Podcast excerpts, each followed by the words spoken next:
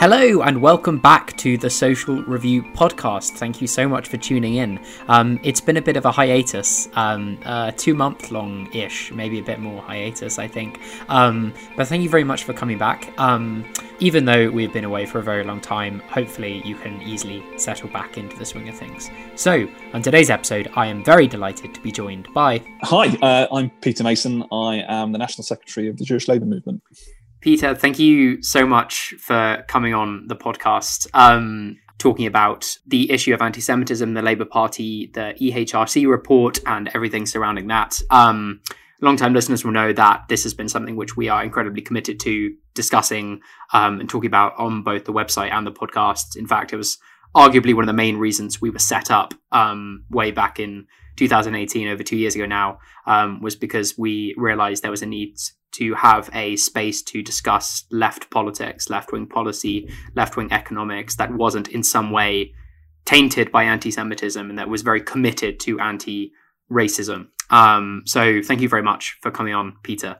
To, to start with, I thought it would be good to just sort of go over the basics of what's been going on over the last few weeks in relation to the EHRC EHRC report. Um, for any listeners who haven't had chance to read it in full or read parts of it, what what were the sort of basics that the report came out with?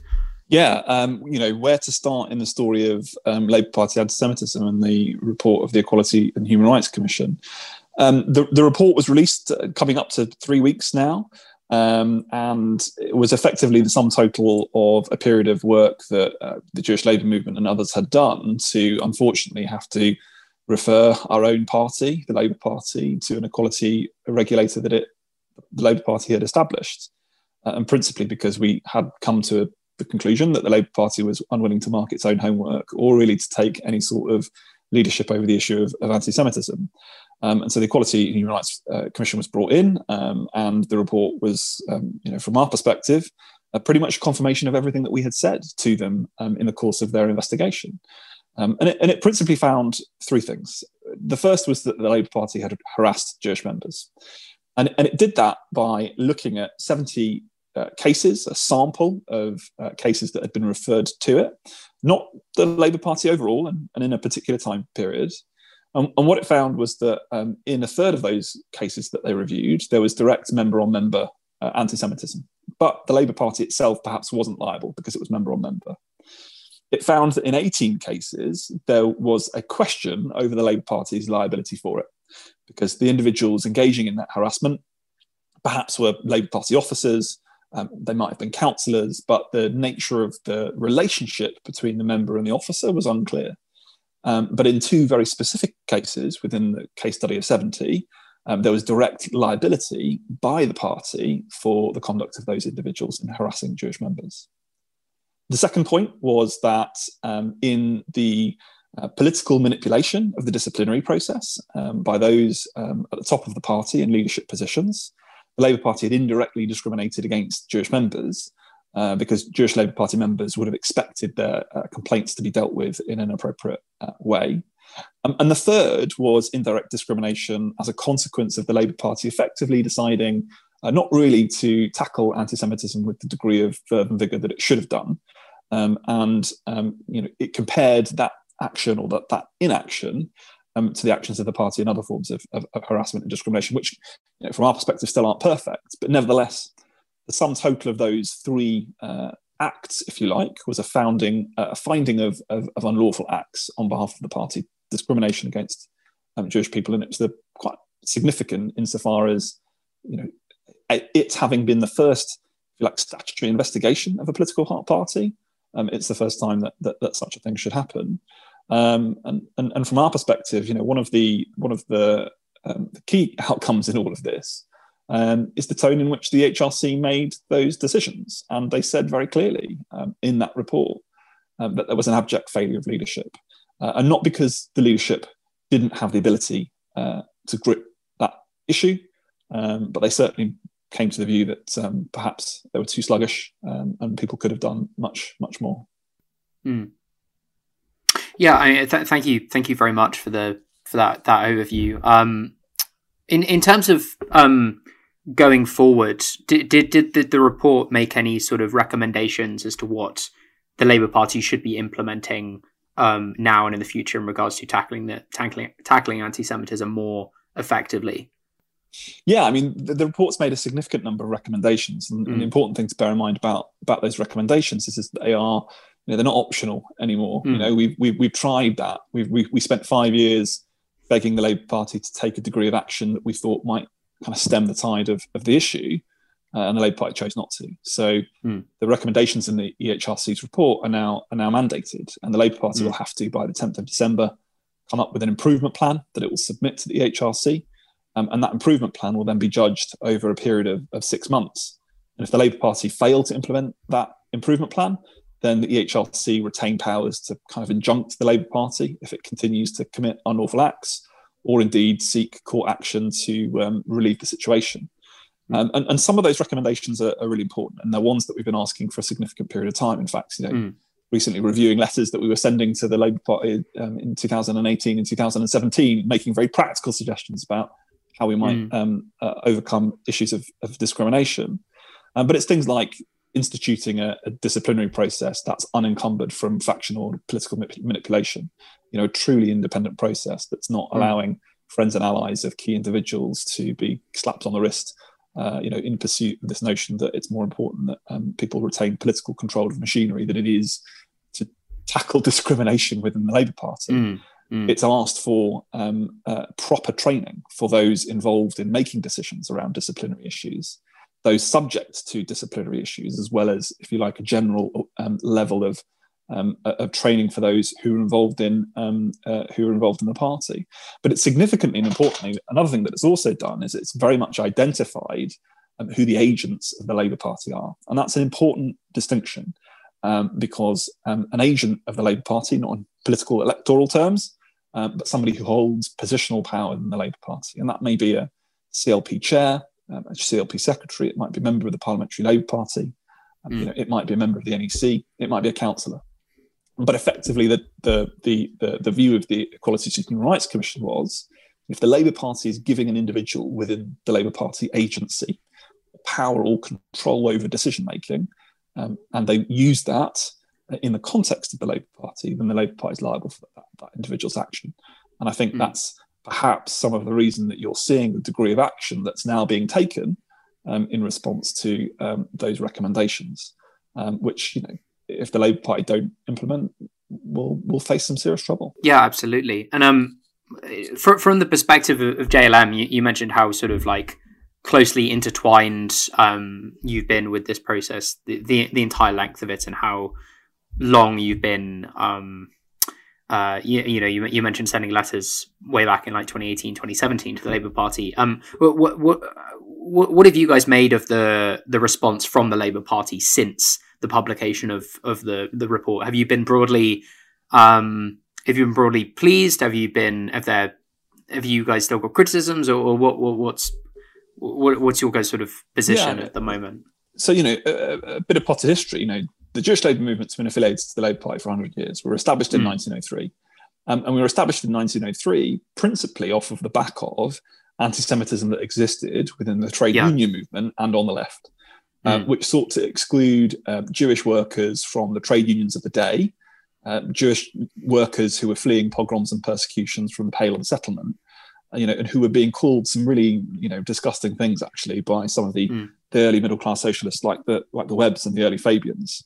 Mm. Um, you know, fast forward to 2013, when a young group of um, activists, if you like, took over um, running uh, the Jewish labour movement on a manifesto of change and of you know forward thinking. And you know, recently we were reviewing it, and you know hmm. anti-Semitism mm. wasn't wasn't mentioned once in a little manifesto that we that we stood on, um, but it certainly entered the Labour Party in a way that it did.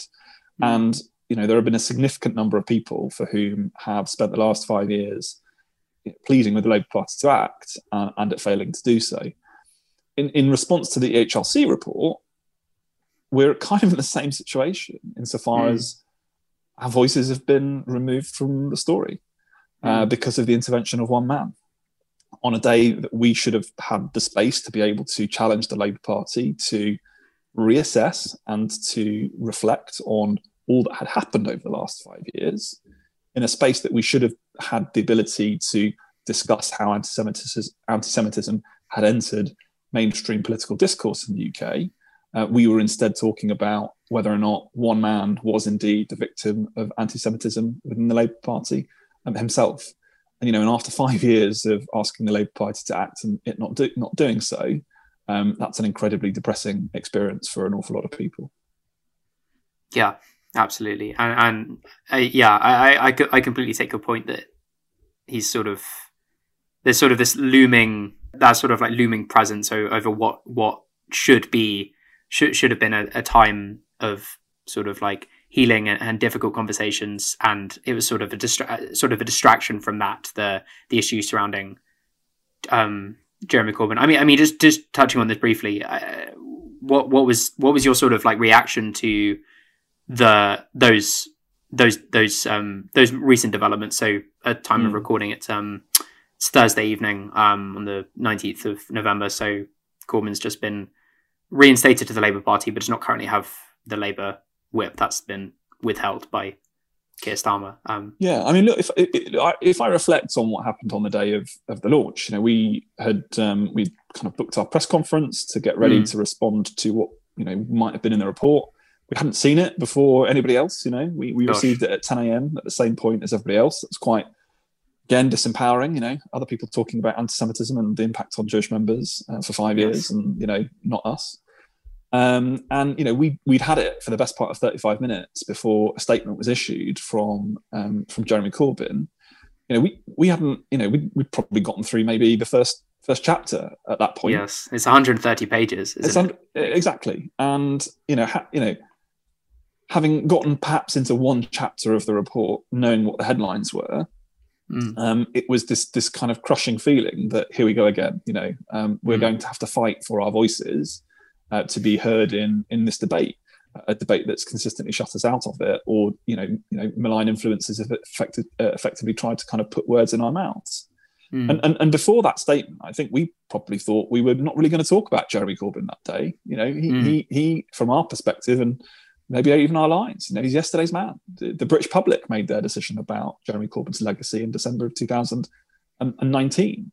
And you know, here were we wanting to move beyond this topic to focus on, as I say, yeah.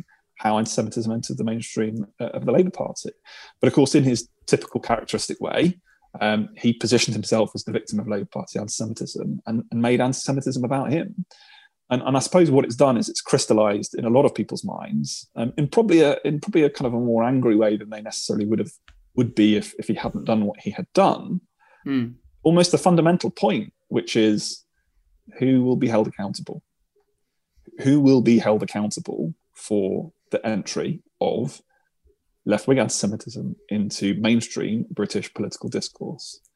Because, you know, whilst perhaps the day of the report wasn't the right day to have that conversation, you would hope that any sort of introspection about what's been happening these past five years would have pricked the conscience of people for whom didn't do enough or failed mm. to act when they should have done.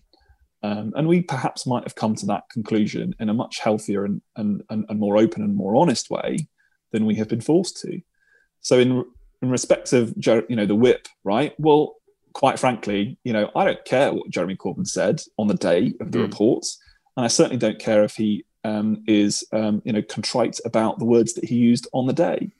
What I'd like to hear from Jeremy Corbyn um, is an acknowledgement of his inaction, the failure of leadership, the, the, the cultural failure that the EHRC mm. report so clearly highlights. Um, and I want him to say very clearly uh, that he recognises um, his fault um, in the last five years. But I'm afraid if, if the five, last five years have taught us anything, and if the last week has taught us anything, um, I doubt that. I doubt that's ever going to come. Yeah, and and in a in a way, it does sort of make conversation about Corbyn somewhat redundant, doesn't it? Because he's, I mean, we we know as as you were saying, then we know we know he's incredibly it's incredibly unlikely he's going to make the kind of apology that is necessary for so many people to hear, based on you know who who he is, and it's incredibly unlikely that at this stage that's going to change. But um, yeah, I mean, you know, on, you know, on, on the day of on the day of Muralgate, right? You know, on the day of mm. Muralgate, in a period that you know JLM was receiving criticism you know, from from even within the Jewish community for the, the temerity to engage with the leadership of the Labour Party, you know, in order mm. to try and work through uh, the challenges that were, were continuing. You know, on the day of that, the release of uh, on the day of the reporting of Muralgate, sitting in Norman Shaw South with people from the leader's office, having to mm. explain to them the significance of this event, the fact that it was classical anti-Semitism of a particular variety and a particular trope that is highly mm. recognisable to the Jewish community and then the preceding, also the the, the following, I, sh- I should say, three days of three apologies uh, that each um, you know wasn't sufficient to be able to recognise the extent of the challenge. Um, but equally, each of those three apologies highlighting just how incredibly intransigent um, he would be in admitting a degree of responsibility or contrition. And I'm afraid mm. every time we've been in a situation where you know, anti-Semitism has raised itself within the party, you know, we've never seen the degree of sincerity that that you would hope a human being might have for another human being who says that they have been hurt. And and that is not what we saw last Thursday, and it's certainly what we did not see on Tuesday. Mm, absolutely. Um, and and you, you, you mentioned about the, the, the history of anti-Semitism within the left and the Labour Party and and like in relation relation to like why JLM was set up in the first place. I wondered if you'd just be able to talk a little bit about that history because I, th- I think um, so, so, some of the sort of media narratives around anti-Semitism in Labour over the past five years have sort of treated it as if it is a, a new phenomenon that is sort of inextricably linked to Jeremy Corbyn and Jeremy Corbyn's leadership, and that with Corbyn's departure and the arrival of Keir Starmer as leader, then it will sort of sort itself out. But but as you say, this is not a this is not necessarily a new thing. This is this is in fact very very old. Um, so I just wondered if you'd just be able to sort of give a sort of rundown of, the, of the, yeah, look, that, that history. Like anti-Semitism is um, something that civilization has had to, to, to account for yeah. for thousands of years. You know, it, it, it starts with forms of, of Christian anti-Semitism that held Jewish people collectively accountable for the for the death of Christ. It was the Middle Age anti-Semitism that um, thought that, that you know Jews were responsible for the death of Christian children and the drinking of um, their blood or the baking of it into um, Passover bread. You know the, mm. the, the, the anti-Semitic tropes of, of the Middle Ages and, it, and, and and the morphing of that anti-Semitism into a racial anti-Semitism of the 1800s that that kind of saw its uh, zenith um, you know, in the in the mid-century of, of, the, of the 20th century, uh, that that sought to kind of paint Jews as as disproportionately powerful or, or disproportionately mm. controlling or, or, responsible for you know media and and, and banks and, and, and, general control. Um, you know, and, and that, that anti-Semitism mutated into a particular form of Stalinist anti-Semitism that recast you know the racial anti-Semitism of, of that period into a, mm. a, a new form of, of, of anti-Semitism that positioned again a collective Jewish identity is disproportionately powerful in control of world events. You know, anti-Semitism has been around for centuries, and probably it will be around for centuries too. But the responsibility of those who are involved in mainstream British politics and mainstream international politics is to keep those discriminations and those hatreds at bay. It's to challenge them. It's to challenge those narratives and to say that they aren't acceptable and that there is a limit to the kind of conspiratorial worldviews that unfortunately do find themselves susceptible to enter into left wing spaces. And I'm hmm. afraid, you know, that was not what happened. What happened over the last five years was that people with problematic views, some people with problematic views, deeply problematic views, believed that the Labour Party was a party that they could now belong to and that they could join. And they joined the Labour Party. And the Labour Party did not police the boundaries clearly enough. And, and most Labour Party members are good, decent, honest people, right? They believe in peace, they believe in justice, they believe in equality, they want to change the world. Yeah. It's the reason that they joined the Labour Party. But far too many of them have been exposed to rhetoricians and ideologues with deeply problematic views, and unfortunately haven't had the um, the ability or the exposure to Jewish community or to the exposure to the history of anti-Semitism on the left, that I'm afraid they've been susceptible to, to some of those views. And it's a form of radicalization. It's a radicalization of the left that has put us in a situation that we are in today. And unfortunately, it's a radicalization that still continues by those who have closed their ears and their hearts to considering the impact um, on mm. Jewish people uh, when we con- continue to see the degree of denialism and the obfuscation that's happening, you know, literally right now, um, mm. as we're all asked to, you know, clickbait onto um, uh, petitions galore uh, in order that emails can be captured to be deployed into a factional struggle, a factional battle. Um, mm. that, that, that Jewish members are the the Jewish members are the ones um, that are that, that, are that are being weaponized. You know, mm. you know, people talk about weaponization of anti-Semitism. Well, yeah, anti-Semitism has been weaponized. Um, it's been weaponized by people who believe that that's the hill on which they are willing to die in hmm. order to um, in order to retain control of, of party machinery. And quite frankly, Jewish Labour Party members and the Jewish community are sick and tired of it, and and, and we're not going to allow it to continue.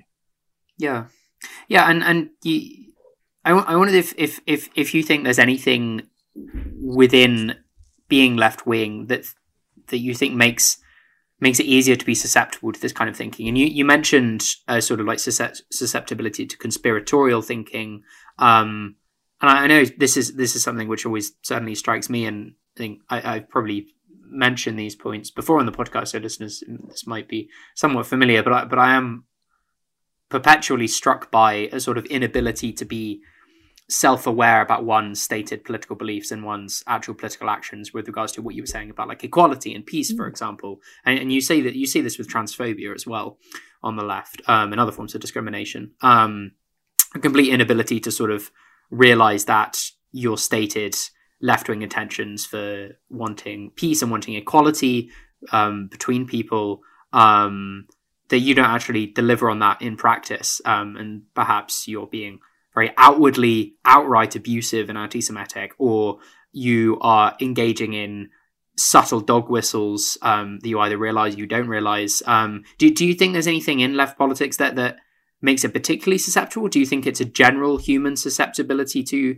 to political radicalization, or is it a bit of a bit of both? Look, I, th- I, think there are a few things that are going on at the moment. So, mm. um, and, and, partly, you know, it's the theory of, of, of evolving, um, the evolving economy, evolving communication um, forms, mm. and you know, it's the stuff that, that, that Piketty talks about so so kind of eloquently mm. in the, the, fourth industrial revolution. Like the, the hmm. nature of society and how we engage with each other is changing, right? Hmm. Because we've got new, interesting platforms and ways of, of doing that.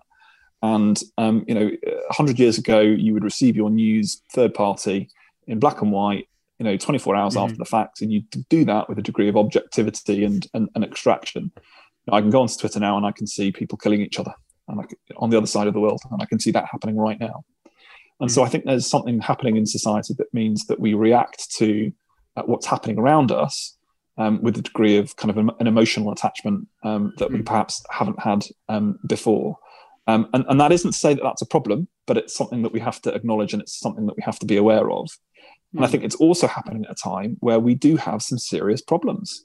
You know, we, we have global labor markets and global capital markets that are having serious consequence for communities um, that are unconstrained, that are operating in such a way that challenge the ability of nation states to be able to control their worst excesses.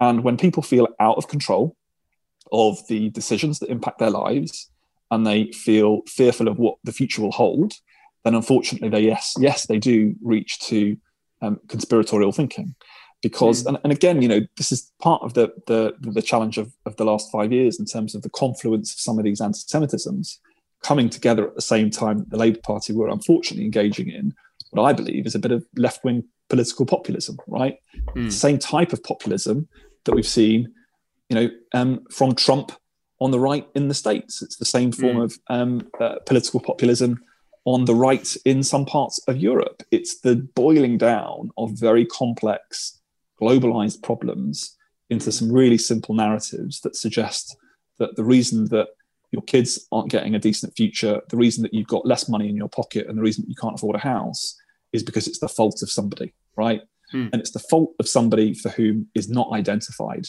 And um, I don't have the solution for you. I don't have the mechanism through which I'm going to explain how that can be different but instead I'm going to dog whistle and I'm going to um, I'm going to I'm going to suggest that it's uh, the fault of, of, of somebody else. and, mm. and you know, and, and unfortunately, that that that is the experience of the Jewish community over time, right? When you start saying that there are a small group of people, mm. elites who control global finance, who control global capital markets, um, then then unfortunately, um, you know, that rings alarm bells. And that's not to say that mm. people are doing it consciously, but it starts to ring alarm bells. And in the context of that kind of kind of left wing, right wing political populism that it isn't able to address some of these fundamental challenges, then then that's where it's actually the responsibility of the left and it's the responsibility of leaders to to set out their stall and to ensure that they're not taking people down some really really mm. dangerous paths.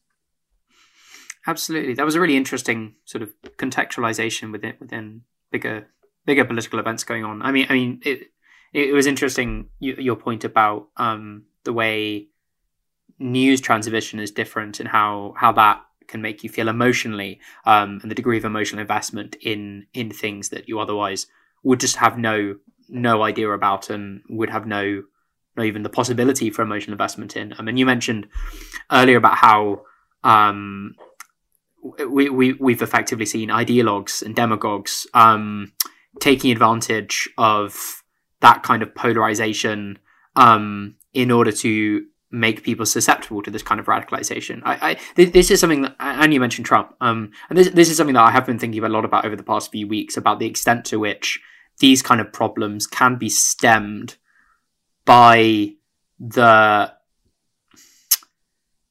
by sort of removing the individuals responsible from the equation and in a way we we have seen that in a very very literal sense with, with both examples we've spoken about in that Jeremy Corbyn was removed from the Labour Party and removed from the Parliamentary Labour Party. Um, Donald Trump was removed from um, well, will be removed from from the Secret the Service, maybe. Yes, one one one hopes that would be a good sight. Um, removed from the office of the presidency. Now, of course, there are innumerable differences between Corbyn and Trump, um, as well as as well as the similarities we've mentioned. But um, I, th- I think maybe the, op- the, the optimistic part of me, uh, and I, and I do tend to try to be optimistic, or at least realistically optimistic. It says that just the, the, the very absence of these kind of these individuals is a help in itself and, and will go a long way to to combating the these contemporary issues and then the more pessimistic part of me is like these issues don't necessarily go away because they've existed for so long um, and removing the individual at the top won't really do anything but do, do, I, I guess comparatively with corbyn in terms of the broader Corbynite movement. I mean, I mean, pro Corbyn support within the Labour Party is effectively collapsed. Um, there's there's a not insignificant number of people within the party who uh, pro his um, you know reinstatement as a Labour MP, etc., etc. Um, but th- certainly nowhere near the the the numbers which we were used to several years ago while he was leader. Um, I, I, wondered if you had any thoughts about that. Do, do you think the sort of removal of these individuals from the equation does actually have a su- substantive impact, or like, um, um, I, I, guess it's similar similar in America. Like, does the removal of somebody like Trump have a substantive impact on these kind of like um, on, on those on those currents of of uh, racism, discrimination, and populism? Does it um, does does it sort of lead to internal collapse of, of that of the movement or I don't know it's kind of a big question but um... no no I, and I and I think it's probably a really interesting one and you know yeah. and, and, maybe there are there are actually two ways of, of looking at this I think mm. you know the, the, the first is um, you know the first is I, I do believe that there is a limit to what you might consider to be acceptable discourse and particularly within um, the public sphere you know, um, some of the discussion seems to be veering off this week into you know the notion of free speech you know and that you know um, that you know having lost the argument that um, you know that anti-Semitism is wrong and bad and shouldn't be allowed in mainstream political discourse. Well, we're now seeing people start to say, well, you know, free speech is a really important value. Well, you know, th- there are limitations to free speech. You know, not not just in in legal terms, but in ethical terms. You know, we don't allow people to say and do things which disagree with our values. And, and, and we hold that quite dear, actually, within the Labour Party. We, we do have a universal understanding of what equality looks like. And, and we hope and we wish to implement that for, for everybody. And if you, you are outside of those boundaries of, of, of a collective agreement about what equality looks like, then actually, you know, you don't deserve to be part of that of that discussion. If you um, mm. ex- express discriminatory views and ideas, then then you should be out of it. And I think the second is look, it's a challenge for the left. You know, nobody in the course of anti-Semitism has asked us what our politics are, and actually, mm. that's a crying shame, right? Nobody has really ever said, "What do you believe about the economy? What do you believe about society? What do you believe about how we need to change the country for the better?" There's an assumption, and it's a disgusting assumption that somehow, because we're Jewish, and because we take a particular view on um, equality issues, mm. that therefore must mean that we are factionally aligned to a particular set of ideas and principles about the economy or society. Mm. And it's nonsense because you'll find radicals within the Jewish labour movement, just as you'll find economic and social radicals in all parts of the Labour Party, right? And actually, what we'd love to do is to be able to have those conversations, to be able mm. to think about what the um, the radical political project looks like moving into the next four years talk about how we can structure the economy and society in a way that benefits more people. And actually, to some extent, the left have now got a challenge. You know, do hmm. they really want to tie themselves to the legacy of Jeremy Corbyn and the legacy of what has happened over the last five years if they really want to advance the core central arguments that it is important for them to make? You know, nobody is saying that people should not be advancing the type of radical politics that people within um, Jeremy Corbyn's movement wants to advance. You know, that might be mm. um, the suspicion, that might be the allegation, but actually, you know, we're a broad church. We've always been a broad church. We have a hmm. clause mm. four that spells out very clearly what principles that we have as a party, but we've mm. always been able to historically have those conversations in a spirit of tolerance, solidarity, and respect. Those are the ways that mm. we've been doing it. But unfortunately, we've lost our way in the last five years. And actually, the degree of intolerance for dissent and for difference um, has been something that's really, I think, corrupted the way in which we, we, have gone about as a party. Um, and, and actually, we need to return to some of those central principles, which is I should be able to have a difference of opinion with somebody with inside the Labour Party, right? Mm. I shouldn't be uh, you know, I should not be attacked because of it. I should not be undermined because of it. Um, I should not be excluded because of it. Um, that being said, if you're going to do those things on the basis of my identity or on the identity of others, their protected mm. characteristics, then do not be surprised that people say that you perhaps don't really have uh, Labour Party values and Labour Party principles at the core of the way that you go about your politics.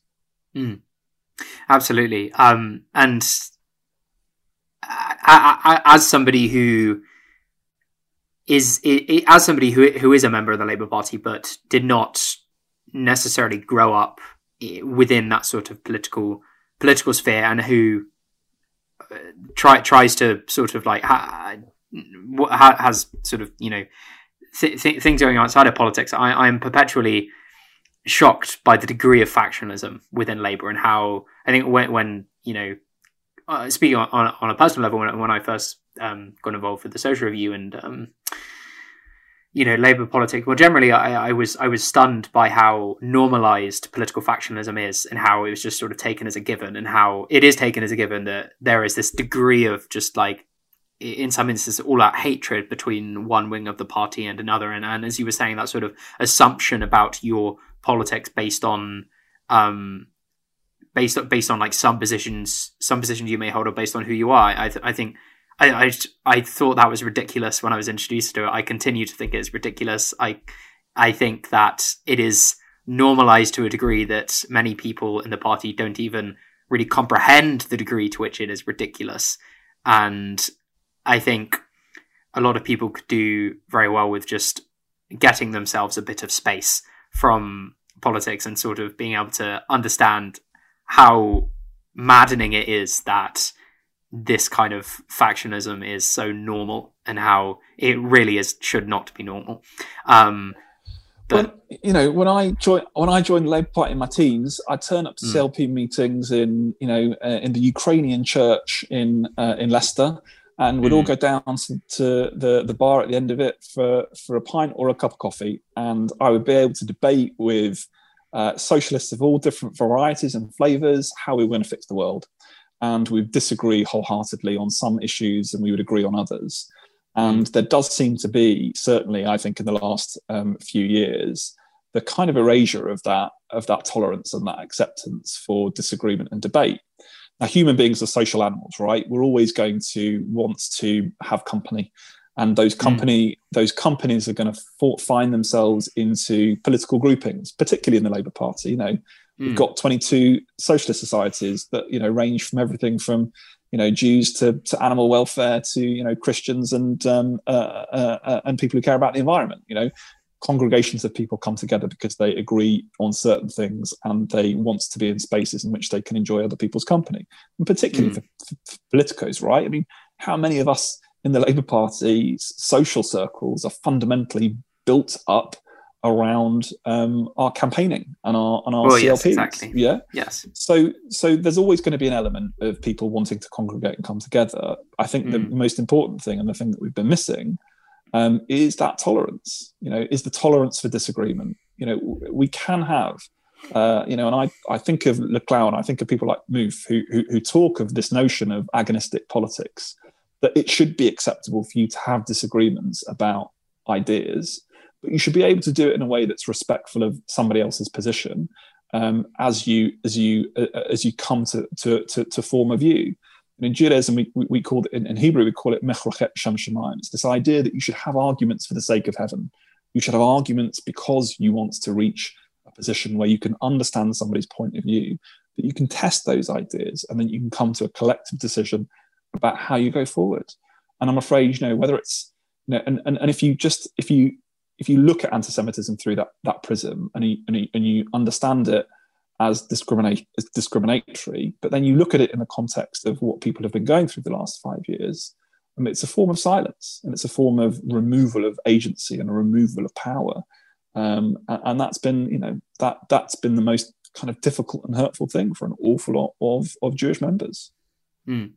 And that also segues nicely into the two last things I just wanted to talk about, which is what JLM is is, is doing essentially, um, what, what you guys what you guys are up to. Um, and um, you you guys you guys run um anti-Semitism training in CLPs, um, right? We used to. we, we used to. Yeah. Used to. Okay. Yeah. Um. So well, one of yeah, one, one of our editors was, was asking about those. What what? Yeah. So what, look, we, why did they stop? We, we, we used to run training sessions, right? We we mm-hmm. in, at the height of the kind of the emergence of these issues, mm. you know, we were spending our members subs sending speakers around the country, asking mm. constituency Labour parties and Labour Party members not to be um, not to be anti-Semitic, mm-hmm. and you know, and for parts of the country that perhaps don't have an active Jewish community or don't have people who are identifiably Jewish as part of their environments, um, it was really helpful. You know, we had some great conversations and we we got to know each other and we would be able to talk about difficult issues in a in a in a, mm. in, a, in a half decent way.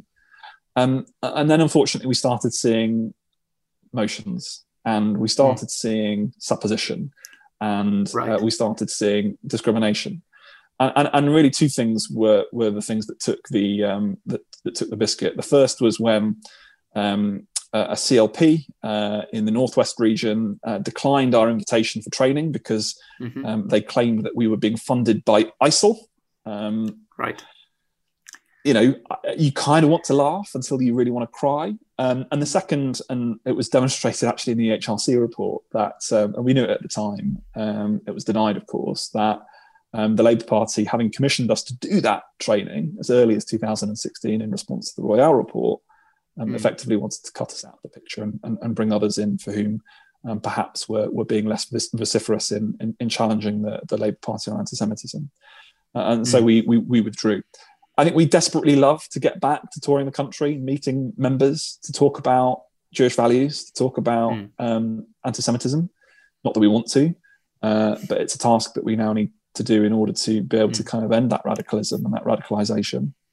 Um, and I think we'd love to, but we need to we need to do that knowing the Labour Party uh, institutionally as a party is going to respond to the EHRC, um, but also that we can have those conversations in CLP in CLP meetings um, without you know the notion of kind of sending our members into some really hostile hostile situations. So yeah, mm. we'd, we'd, we'd, we'd love to get back to it. And mm. we would hope that if the Labour Party can can think and reflect and, and, and look at what's happened in the wake of the EHRC report in the last week or so, um, that, that the Labour Party can think that that's probably a more constructive way of, of having this conversation than it is trading mm. uh, statements in, in the press or, or, or clickbait uh, clickbait petitions. Mm. Yeah, and and um, uh, staying on that same wavelength of, of looking to the future, what what what is what what have JLM got um, coming up either in the near future um, that um, you guys are working on, or, or in the sort of like longer longer term future? Is there anything that um, you guys are going to be trying to um, bring to fruition over the next few years, um, or anything like that?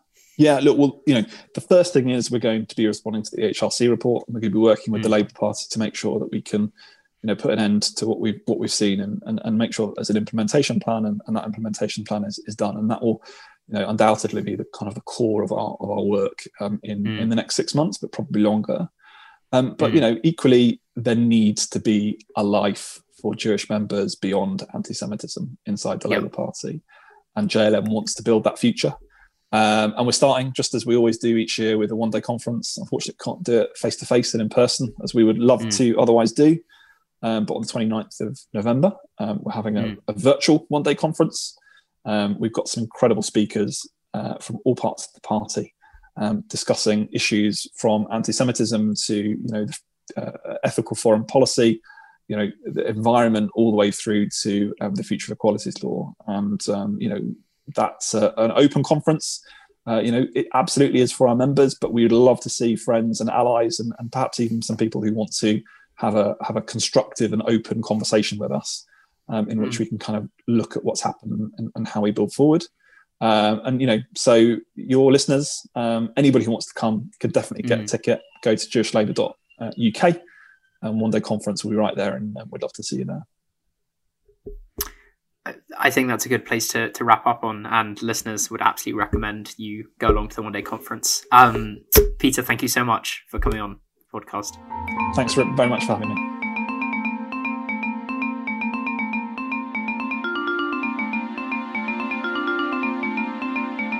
And another episode of the Social Review podcast draws to a close. Thank you so much for listening. Thank you so much to Peter uh, for coming on um, and talking to us. Um, if you like the sound of their one day conference, then you can go book a ticket. As Peter said, it's on the 29th, uh, so this coming Sunday. Um, just go to jewishlabour.uk and all the details will be over there. It looks really fantastic. They've got a whole range of speakers, um, including people like Margaret Hodge, Ruth Smeeth, uh, Angela Rayner, Keir Starmer himself. Um, so it's going to be really interesting, really valuable, really insightful, and I would recommend it. The hiatus, the short hiatus, um, is definitively over. We are back. Um, we've got several episodes lined up coming out over the coming weeks.